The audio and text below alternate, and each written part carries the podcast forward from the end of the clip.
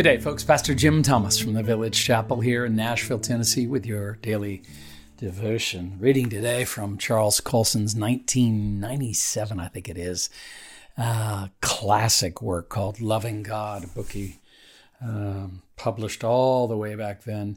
This is a selection uh, called Ultimate Surrender, and it's a part of a compilation uh, daily devotional called How Great Is Our God, which I have read from. It's got uh, selections by uh, the Blackabys, Charles Colson, Sinclair Ferguson, Andrew Murray, J.I. Packer. Uh, John Piper, Sproul, Tozer, Dallas Willard, et cetera, et cetera. Really a great collection. This one, as I say, is a uh, from Loving God. It, it, it was a very important book back then and uh, sort of stirred the church, awakened the church, if you will, to its need for holiness and surrender uh, to the Lord. And coming from a guy like Charles Colson, who knew what it meant to to sin quite a bit and to be redeemed uh, all the more and uh, to have received God's grace, mercy, and forgiveness like he did, it's just amazing. This is a, a, little selection called Ultimate Surrender. Um, he starts it with a the quote from um, uh, one of the seven letters to the seven churches in the book of Revelation. You'll remember our study of the book of Revelation together, and if you if you love studying books of the Bible and would like to study the book of Revelation, I highly recommend visit our our YouTube channel or our website, thevillagechapel.com and you can uh, download and listen to all of those studies, including when we studied this letter to the church at Sardis, the ancient church in Sardis. That was an uh, ancient area called Asia Minor. We call it Turkey nowadays. And uh, in that letter, uh, the Lord says to the church at Sardis, Remember then what you received and heard, keep it and repent. And there's that word, repent, that uh, uh, that it sort of sounds religious and old, and sometimes we don't really know what it means. Charles Colson's going to help us out. Repentance is much more than regret, says Colson.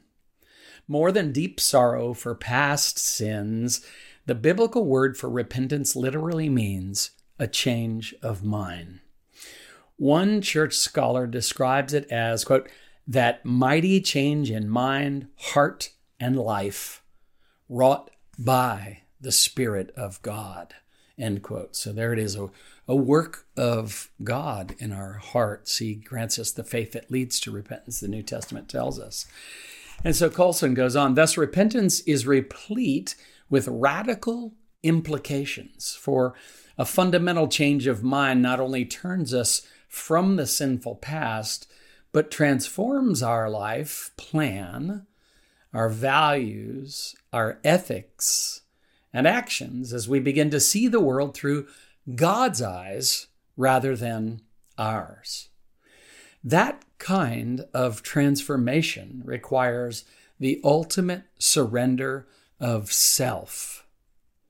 And Colson's just really brilliant. Uh, he's a skilled logician. Uh, you know, his logic is good, it's solid, and um, he says here the call to repentance, individual and corporate, is one of the most consistent themes of Scripture.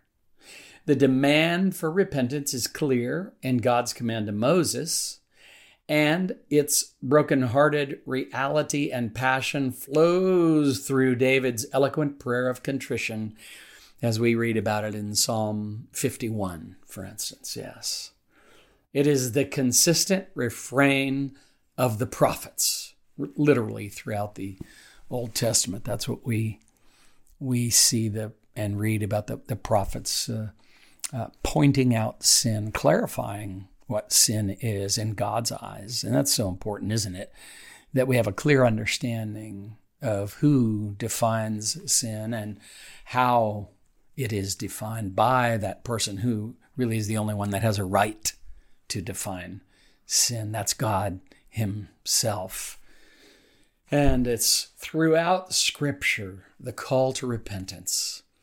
And uh, it's actually uh, one of the most welcome things about the Bible and about the, the Christian gospel is that the Lord calls us to repentance. And it's not just, you know, sort of one of these kind of fear things. It's actually a, a joy for us. Why? Well, because we know God's response to our repentance. He is eager for us to come to Him in repentance, eager to forgive us and restore us. Colson goes on to say repentance is the keynote of the New Testament as well. It is John the Baptist's single message. And here he quotes it from Matthew chapter 3 Repent, for the kingdom of heaven is at hand. And according to Mark's gospel, says Colson, repent and believe in the gospel. And gospel, I'll remind you, means good news. I love that, right? Repent and believe in the good news, okay? And these were among Jesus' first public words that we have recorded in the Gospels. His last earthly instruction to his disciples included the directive, quote, that repentance and forgiveness of sins should be proclaimed in his name to all nations. And that's from Luke 24, 47. As Jesus prepares to ascend back into heaven, that's exactly what he tells his disciples that repentance and forgiveness of sins should be proclaimed in his name to all nations. Doesn't matter where you're from, doesn't matter how far you have run, doesn't matter what you've done. Repentance and forgiveness of sins should be proclaimed in his name. That means we turn to Jesus if we want that. We turn away from our sin. Repentance is a twofold turn. Turn away from our sin, turn toward Jesus. And we receive this forgiveness of sins. And that's what we're to be declaring before all nations, including the one that we live in right here.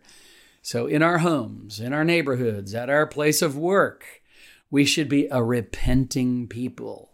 People that repent joyfully, receiving God's forgiveness, grace, and mercy. He goes on to say, Colson does, repentance is an indispensable part of the conversion process that takes place under the convicting power of the Holy Spirit.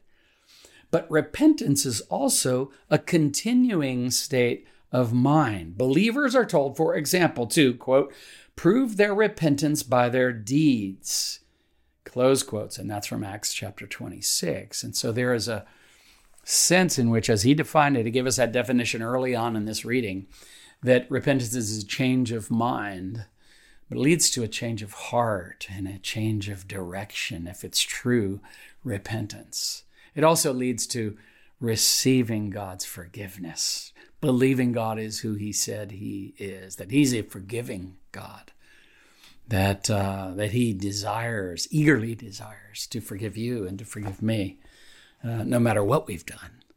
And uh, we just need to turn to Him and receive from Him this grace, mercy, and forgiveness in Jesus' name. Well, Colson closes out this little selection from his book, Loving God. If you haven't read it before, great book, uh, awesome. Uh, highly recommend it to you. But this one selection from it um, in this collection called How Great Is Our God closes out this way Without a continuing repentant attitude, a persistent desire to turn away from our own nature and seek God's nature, Christian growth is impossible.